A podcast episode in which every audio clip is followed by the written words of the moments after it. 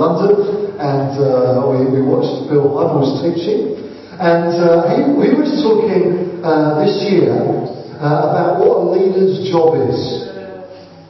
And you're going to get me drawing now. This is worth coming away for, isn't it? I tell you. And uh, Bill Hybels was saying that a leader's job is to help people move from here to there.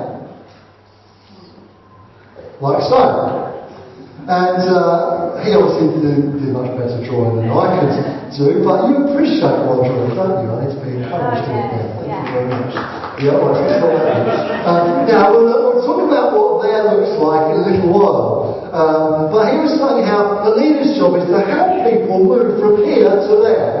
So for us, there is where we're heading as a church. There are some of the things that God has spoken to us about. There are some of our dreams.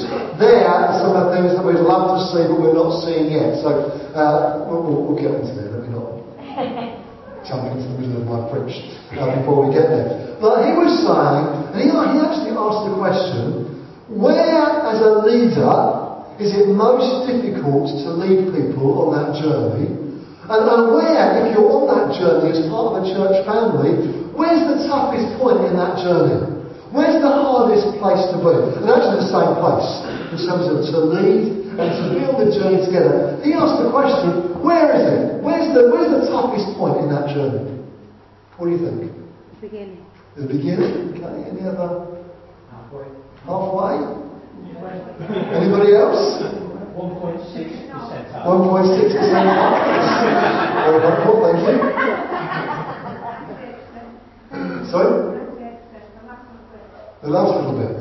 Okay, so we've got beginning, middle, and end there. So we've got some differing opinions. Now, David and I discussed this as he was doing it. Now, it's slightly unfair because I've heard Bill Hybels do this before, so I knew what the answer was. Um, but he was saying, okay, so this was his perspective, and if you don't agree, you can argue with him, not me. He was saying the toughest point to lead or to be on the journey is in the middle. And the reason he's saying it is this. At the beginning, at the beginning, you've got naive enthusiasm. You've got a new vision. You've got some energy. You've got something exciting to give yourself to. And it's all that that gets you out of the starting block and gets you going past the 1.6% mark and on into the journey. At the end, towards the, towards the end of it, the end is in sight. You think, you know what? It's been a long journey maybe, but we're nearly there. You know, our kids say in the car, we're nearly there yet, Dad. Well, you can say at that point, yes, we're nearly there. We can see it. It's just round the corner. You know, whatever it might be, a certain uh, size or of church or seeing numbers of people saved or maybe our own facility, maybe certain ways of impacting and blessing people in the city. Whatever it might be, when you're nearly there, you say, we're nearly there. Let's just keep going. The hardest point to be is this, he says, is this point in the middle. Because in the middle, you haven't got the enthusiasm and the energy you had to start with. You haven't got the, we're nearly there, we can just see it. You've got the middle bit. You've got the middle bit. Now, where are we as a church? Where is Jubilee? I would suggest that for us as a church, we are right there. Now you might argue whether the first bit of the middle, or the middle bit of the middle, or the end bit of the middle, or 1.6% into the middle. It doesn't really matter. My, my suggestion to us this morning is we we are in the middle.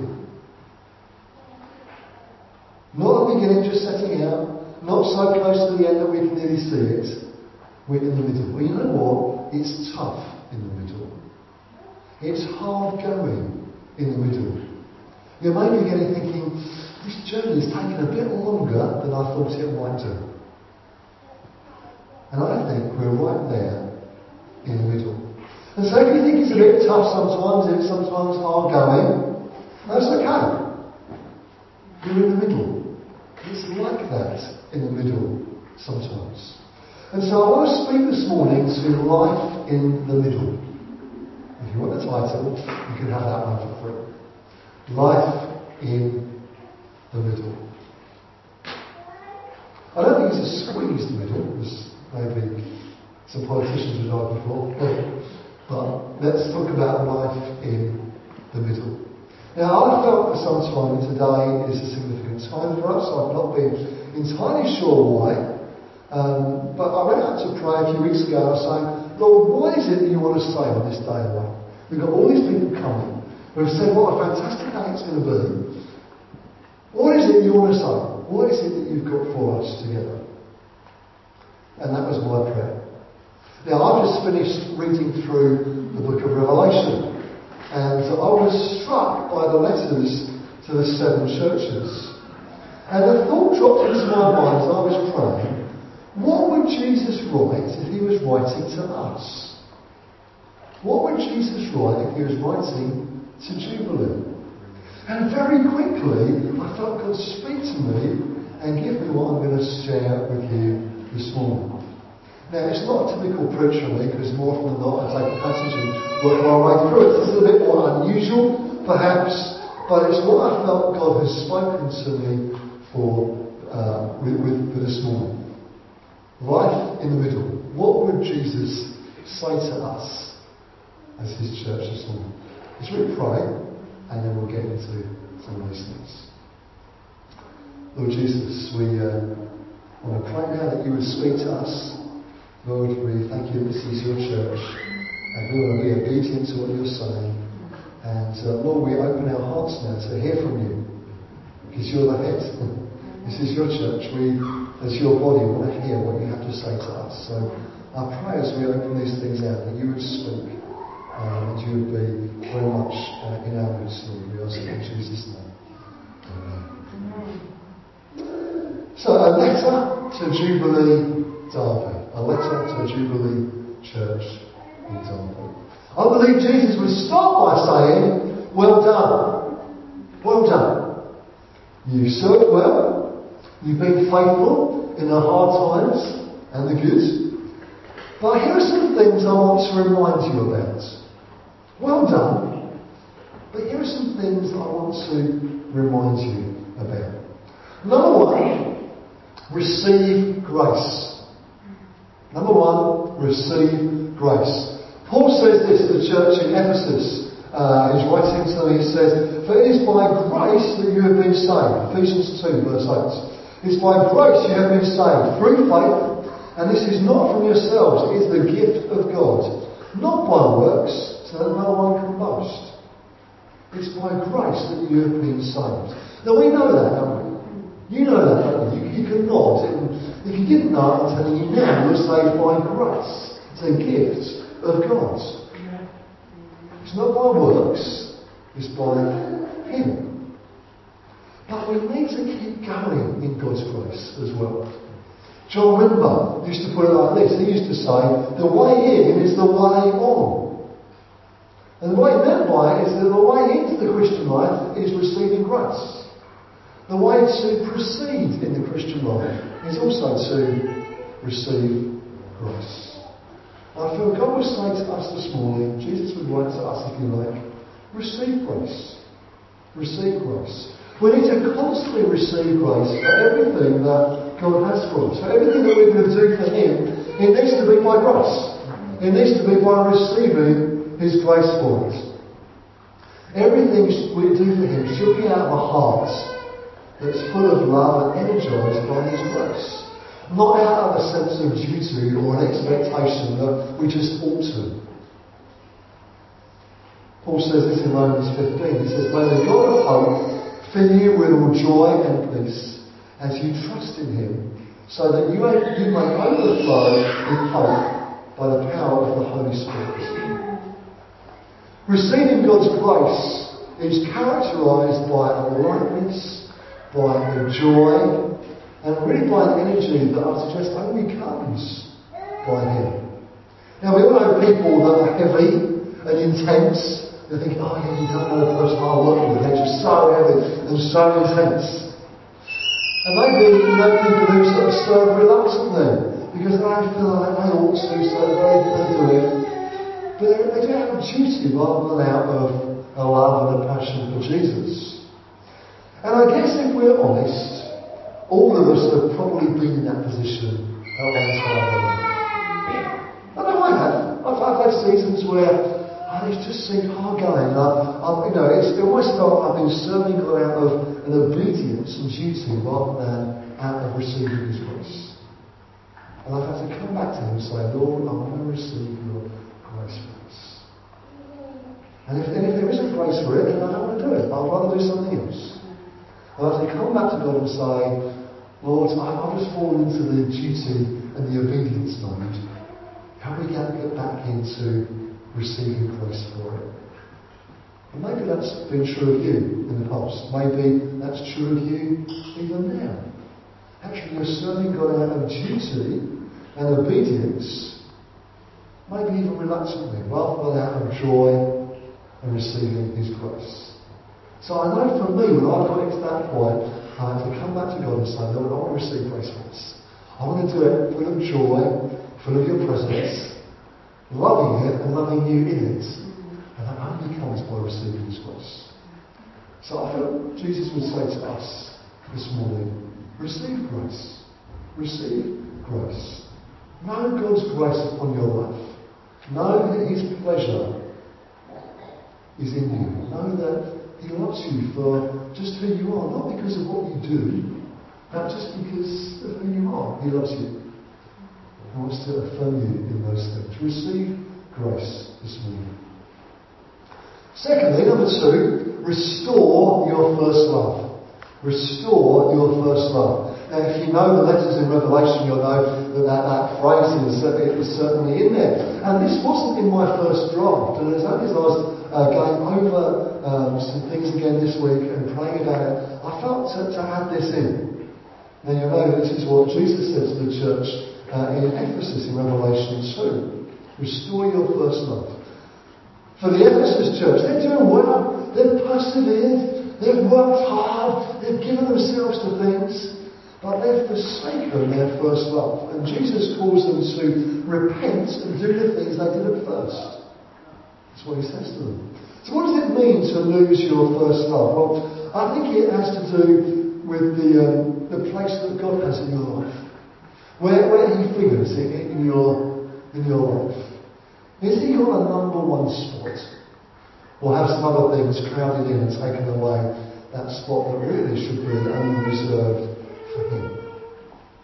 If that's the case, if you're thinking, yeah, you know what, that might be true of me, then it's okay. What's our first point? Receive Receive grace. Receive grace. So if, you think, yeah, you know what, that probably does speak in me, that's okay. Then this morning, receive grace. Receive grace and restore your first love. Restore your first love. This isn't a word to condemn you. This is a word to invite you back in. It's not a word of condemnation where you should feel bad. It's a word of invitation where you should feel good because Jesus wants you to restore your first love in order that you might have that relationship with Him. It's a word of invitation this morning. It's a come home word, if you like. So are you a bit like the Ephesian church? You know, you're working hard, you're faithfully serving, you've persevered, but you've just perhaps forgotten, not intentionally forsaken your first love, but you just sort of forgotten what it was like, that joy in the early days of knowing Jesus. He wants you to know it again. It's not that you stopped being a Christian. It's just you've lost that joy, perhaps. Now, maybe that God hasn't got the place that He once had. If that's the case, then come back to Him this morning. Receive grace and restore your first love. It's a wonderful word of invitation this morning. It's the, uh, it's the blank. Was, was David's interpretation of your tongue about the sort of the, the comedy, the sort of banquets thing? That was, that, was that, that this meeting? Was that another meeting? I think that was there, wasn't it? Yeah. That was. You know, you think was, was that this? I was thinking, actually, what was that, wasn't it? Jesus says, humbly of all that he has for you this morning. Come back to him, restore your first love. Number three, renew your love for one another. So what would Jesus say to us? I believe he would say, renew your love for one another. Loving one another is one of our core values as a church. It's really, really important to us. It's, it's right up there along with loving God, loving those who don't know Jesus yet, serving the city and reaching nations. It, it's right there, it's important to us. And I felt that Jesus would remind us to keep it central. Particularly, this is important, particularly as we grow, and you might not know everybody. Certainly not how you used to in the early days where we could all pack into someone's front room if you wanted to do a day away, rather than have to go to a, another, another centre. He calls us to love one another. And it follows on from making sure that we love God first. It's as we love God, He then gives us grace and love for one another. It's not that you have to work hard at it. Really must love. Really must love. You really, really, even an asshole, really must love. Sorry, you just there. It's, it's, it's very easy. You love God first. As you do that, you allow His love to flow through you. Renew your love for one another.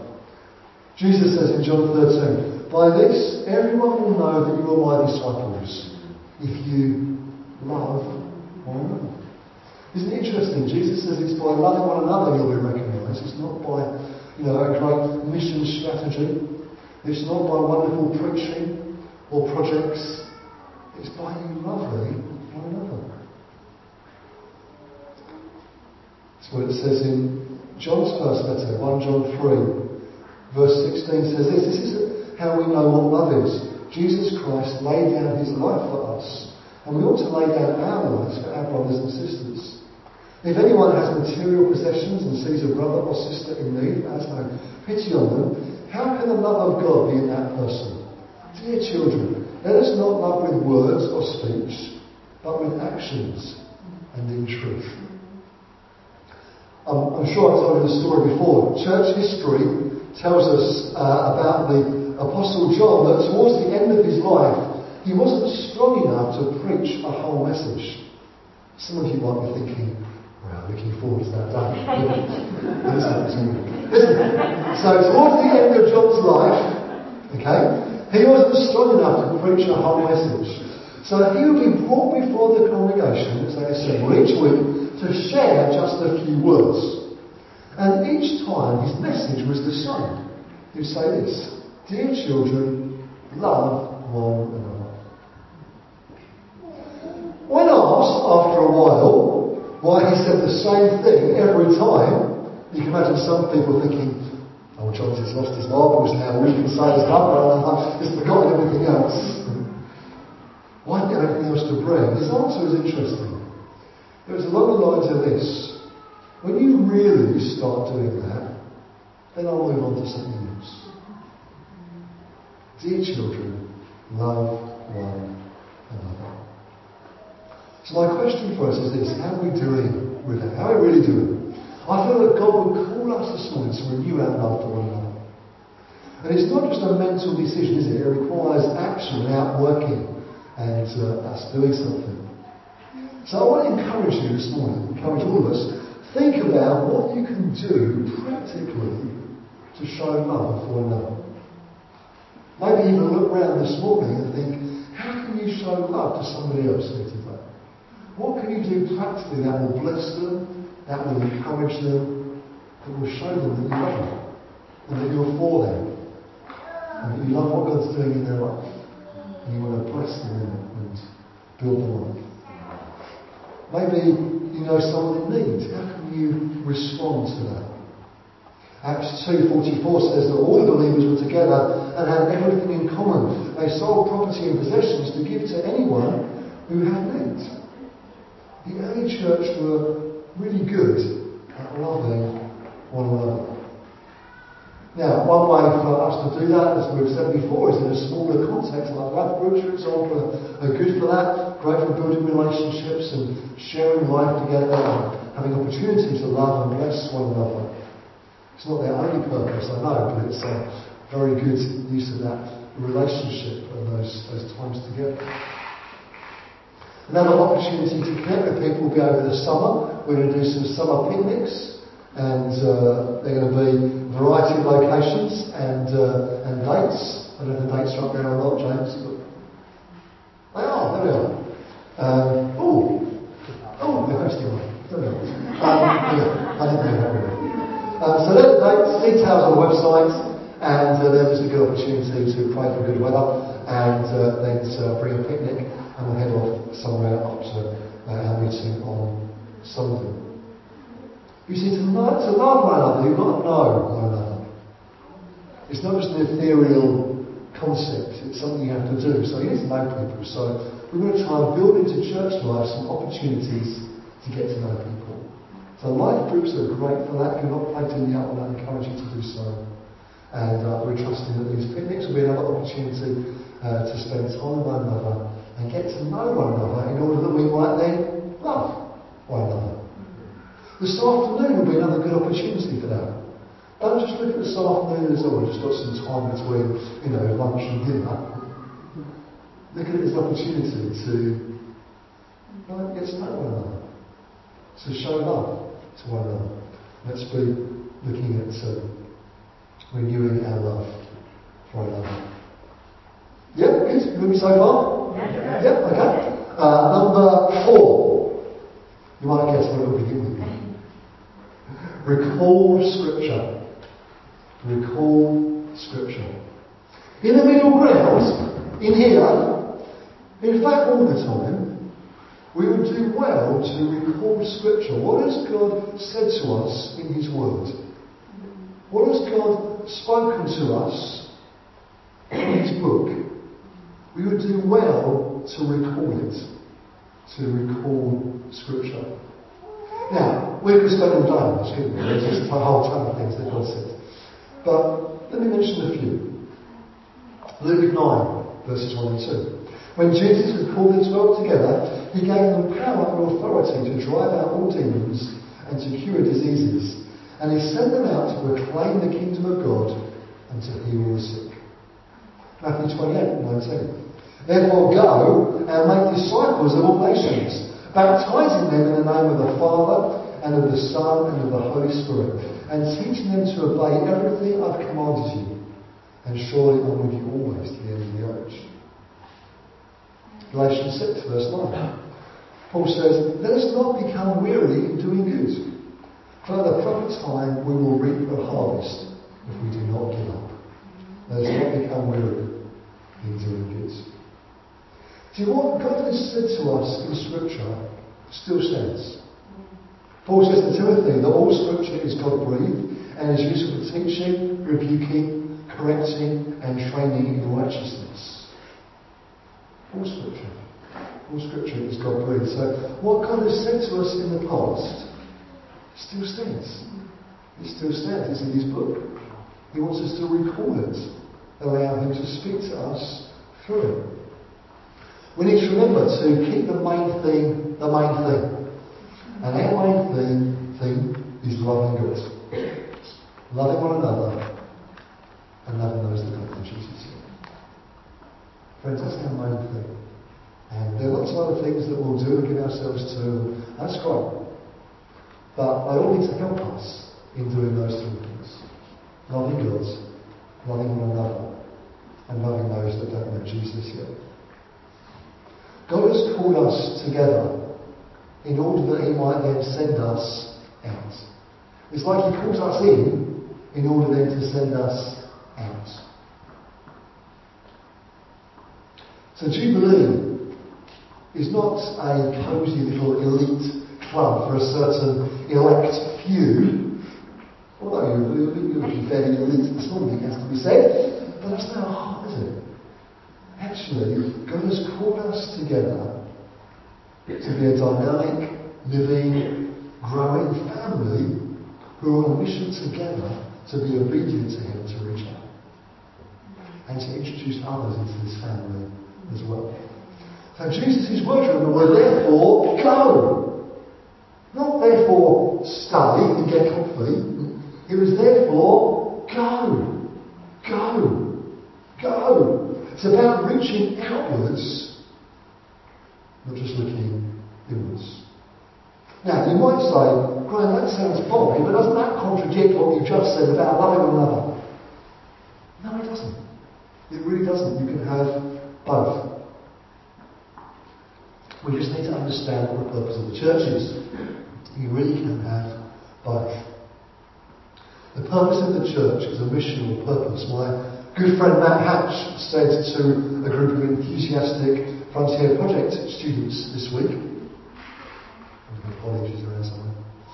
He said this, if the church is not missional, then it's lost its reason to exist.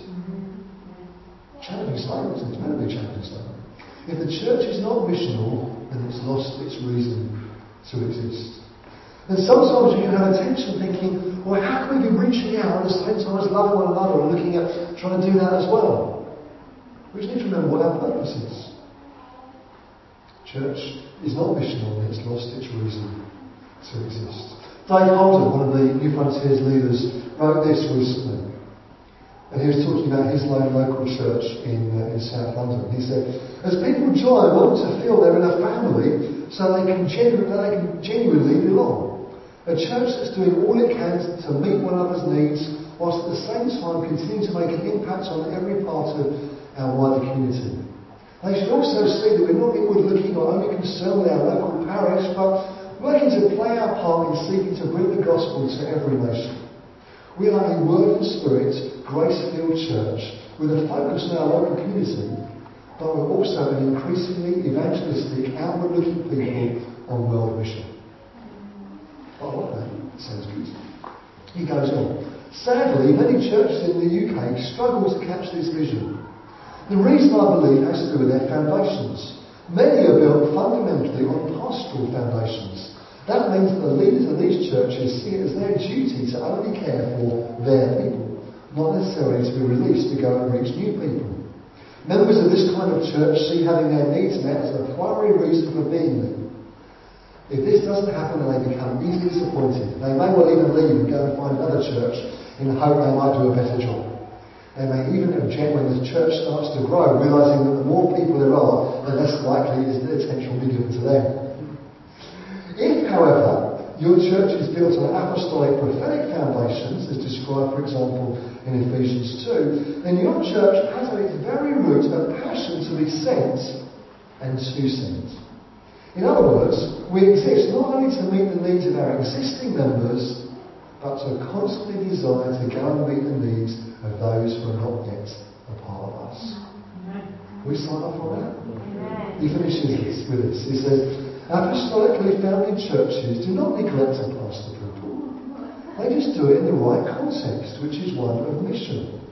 We pastor people on the move and we equip them to go and reach others. Quote, isn't it? I want to encourage us, friends, to be looking at building that sort of church family together. And recalling Scripture will help to encourage us and more importantly, help to keep us on track. Okay, let's get going. Number five, remember the prophetic.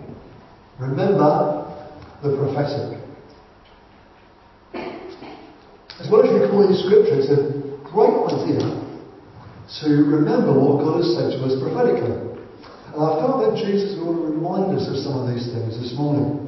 Some of the things that He has said over us, He has said to us, He has spoken to us about. So I'm going to remind you of a few things. Very early in Jubilee, there was a word about Jubilee being like a wheel, seeing the hub as our central gathering and the spokes going out to small groups around the city. You bring that down? Was that? I remember, I remember you in the prayer meeting when, when, when we had it. It's many moons ago, anyway. but it was an early prophetic word, an early word that God spoke to us about a picture of a wheel, the central hub, and then spokes going out right across the city to having connecting small groups. Right from the earliest days, we felt God speak to us about being a city church, building a church for the city, not just one particular part of it. And that's since grown to having a heart for other places as well, like, like Burton and Ashbourne and Hinckley and Belper and these other far remote places we might reach with the gospel and help to see churches planted there too. There have been numerous prophetic words about size and significance. A large church influencing the city, affecting the city, making a difference to people's lives. We felt more recently that God's been speaking to us about a facility, a building. All these sort of things are there. We're not there yet. We're probably here. But to get there, we need to keep reminding us what there's like. What will it look like when we get there? What are some of the things that God has spoken to us about there? We talked about uh, Julian already when he was with us in uh, November 2010. He had a prophetic word uh, that talks about the church growing to 500, from 300 to 500. He said, four to five years, this will be a church of 500. He talks about God adding young professionals and those finance to us. He talks about not worrying what the church would look like because it would look different to others, but that's okay because God's doing something unique. Now, when Julie was with us, uh, Julie was with us in February this year, he, uh, he said this, uh, prophesying over Sarah and I. He said that I just feel like the Lord shows me a whiteboard with a kind of year planner, five-year goal setting type of thing. And there's a flow chart I can see on this board. Now, interestingly, just a couple of weeks previously, I'd uh, got a new flip chart and I'd written a flow chart on it. And uh, so as Julie was prophesying this, David was in hysterics at some place because he knew he'd seen, he'd seen the flip chart, he'd, he'd seen the flow chart, knew what I'd written. George went on. He said, There's a flow chart I can see on this board, and God's wiping it off. God's wiping it off because there's going to be an acceleration to what He's doing. And it's like there's been a particular number barrier that you guys haven't had to break through in this church. God says to you today, it's about to break through in this next season. A few years ago, there was a prophetic word uh, brought in uh, a meeting I was at in Derby, a prayer and fasting conference um, by a guy called Phil Wilthew, who some of you would know, and another friend of ours, recognised prophetic guy. He said this. He said, I feel God was saying he has a train whose destination is Derby, and it's a revival train. It's a train called the Outbreak of the Spirit, and God has a destination in mind for this train. And it's about to pull away from the platform, says the Lord. God said there's a train called revival, and it's coming to Derby. Friends, God has been speaking to us over a period of time. I heard another prophetic word just last week, which on its own would seem a person who shared it was here, so forgive me for the description, but on its own, if it was out of context, it would seem frankly bonkers. But it's not out of context because it's in context to what God has been saying over a period of time, over a number of years, in fact. And as you look at it in a big picture, you can take any one of these words and think, oh, that just sounds crazy. Can God really do that? That's just bonkers, it's mad. But when you start to think, you know what, God's been speaking to us over a period of years, and He's saying very similar things from different people, many of whom haven't known about the other prophetic words, you start saying, God, are you up to something? You seem to be speaking something. You seem to, there seems to be a coherent message here that God wants to, us to remember this morning. Because it starts to describe some of the there. We're not there yet. But let's remember the prophetic. So do we do it? We don't just say, okay, God, well, you go ahead and do it, and I'll just sit back and watch. That's not the purpose of prophetic words. The purpose of prophetic words is that it might stir our spirit and we say, Lord, you've spoken. Would you do it? We pray it back to God and say, God, you said this. Would you, would you do it? Would you use us to be part of it? And we pray and say, Lord, what do we need to change? Are there things we need to do differently? Are there some structural things? Is there, is there a different approach? Is there something that we need to give ourselves to? What is it, Lord, that we might do for our part in order that you might fulfill your part? That's how we pray. Like to stir our spirits and to drive us back to Him. So I want to encourage us this morning to allow these prophetic words and others to stir our faith, to encourage us to believe God for more, and to be praying back to Him, and pray in faith, and to remember the prophetic. Okay, two more. Two more. Number six, receive the Spirit. Receive the Spirit. We need to keep receiving the Spirit. This isn't just a once only, I've done it, I've got the t-shirt type of instruction. Okay? Let's be believing God and asking for a greater outbreak of the Spirit in our midst. We're meant to be full of the Spirit, having that river running through us. But it's so easy to get dried up sometimes, isn't it? Anybody know what that's like? I know what that's like. It's so easy to get dried up. Paul writes to the church in Ephesus, says, says Be filled with the Spirit in Ephesians 5.18. A better translation is go on being continually filled with the Spirit. It's not a one-off. It's not a I've been there, done that, I've got the filled with the Spirit t-shirt, thank you very much. No, no, it's go on being continually filled with the Spirit. Let it be an everyday experience for you. Let it be the normal Christian life for you. In John 7, Jesus talks about streams of living water flowing from within us. Jesus saw this as normal. This is not just for the few. This is not just for some special people. This is not just for a few leaders. This is for all of us. It's what Jesus intends it to be. Is the stream flowing in your life? I preached a couple of years ago, I think it was now, from Ezekiel 47 about the river flowing from the temple. And uh, it was a, what I thought God speak to me about. And I showed some pictures from the weir at Kedleston. And on different occasions that was blocked and free flowing. I was there several weeks ago and um, I noticed on that occasion that the water was flowing freely. It was, you know, there was lots of it flowing over the weir and uh, there was, you know, no blockages. It was just flowing. I was there again just a week or so ago and uh, you can't see it very clearly on the screen. But you might have seen in the middle there is a blockage. You can see the water flowing, but right in the middle there's, it's blocked. There's no water flowing there. And that happened in the space of just a few weeks. When I'd gone previously, it was all flowing very fast. When I visited just a week or so ago, it was like that. There was a blockage there. And the blockage was stopping the river flow. I wonder, has the Holy Spirit got blocks in your life? Is anything that's blocking what Jesus wants to do? Blocking the river flowing. Is it a bit like that? It's flowing all around you, but it just seems that it's not quite flowing how you want it to in your life. I felt this morning that God wants to do some unblocking. God wants to do some unblocking. I should have bought a large plunger with me as an illustration. But I feel God wants to do some unblocking this morning. Okay, last one. Then we're going to pray. Number seven, number seven, keep running the race. Keep running the race.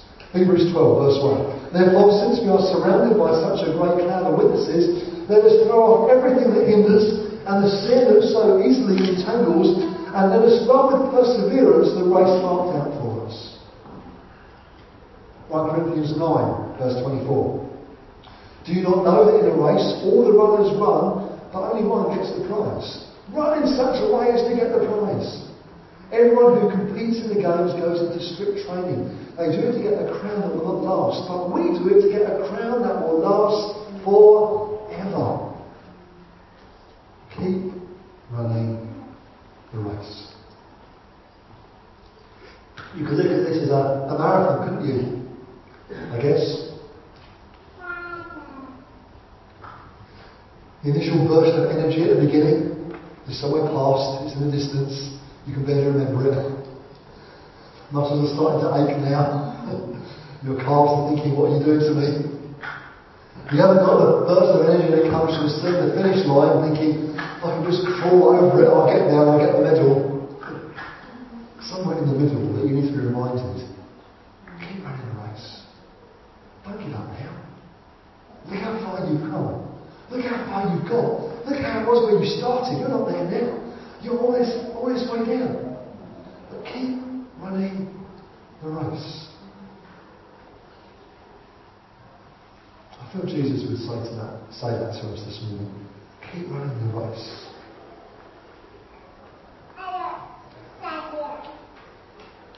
It's not only sin that can get in the way and cause blockages, as we referred to a moment ago. You know, if that's the case, you need to repent of it and come to God and ask Him to help you to deal with it and move on from it. It's be confession and repentance, and God will forgive you. But often it isn't sin, often it's other stuff that gets in the way. What does the writer of the Hebrews say?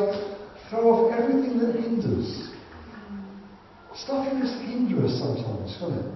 Isn't necessarily sinful, but it can just bog us down. It can just get in the way. It isn't necessarily sinful in and of itself, but it just clouds in and maybe takes time or energy from us in a way that is unhelpful. If you're a runner in your race, you throw off everything that hinders. You don't want to carry any baggage, do you? If you're doing this marathon, you want to run as light as possible. You know there may be no excess weight holding you down. Throw off everything that hinders. Run with perseverance the race marked out for us.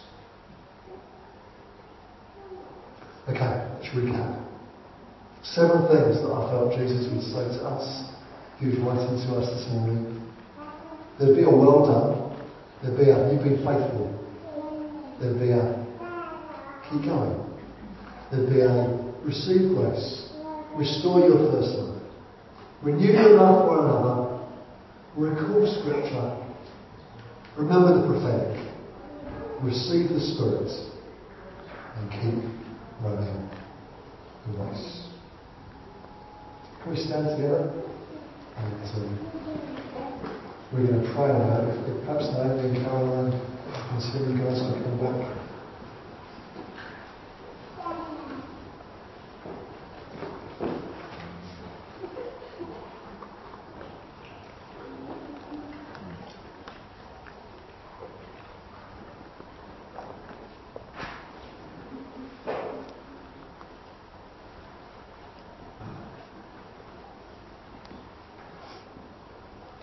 I want us to, pray together and to uh, give any of you an opportunity to respond if you'd like to to the Lord this morning.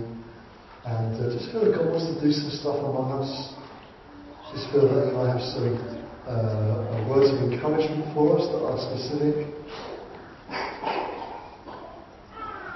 I just wait on God for a moment. We're going to sing in a moment and then we're going to pray together. And I'm certainly believing that God wants to do some things among us certainly believe that some of you is the receiving of the Spirit to come, maybe for the first time, certainly once again. But maybe for some of you there's a sense of need to be reminded of what God's spoken to you about, the prophetic. Maybe a recollection of what God's spoken to you from Scripture. For some of you there's to be an encouragement of uh, keep running the race. Keep running the race. And I feel God to do some of those things this morning. So let's pray and uh, then we can sing a song together and then we'll see what wants to do.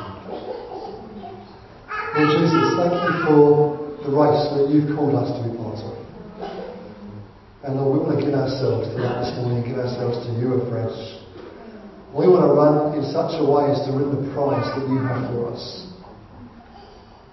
And so I pray now, in these moments we have together for our remaining time this morning, Lord God, I pray that you would speak and that you would come by your Spirit.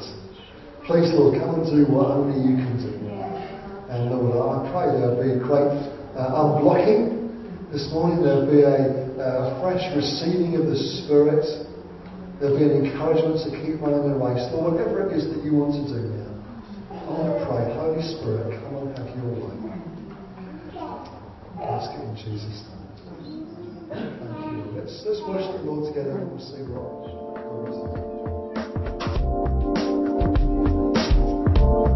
Thanks for listening to this Jubilee Church podcast. Feel free to check out our website at www.jubilee.org.uk and come along on any Sunday morning.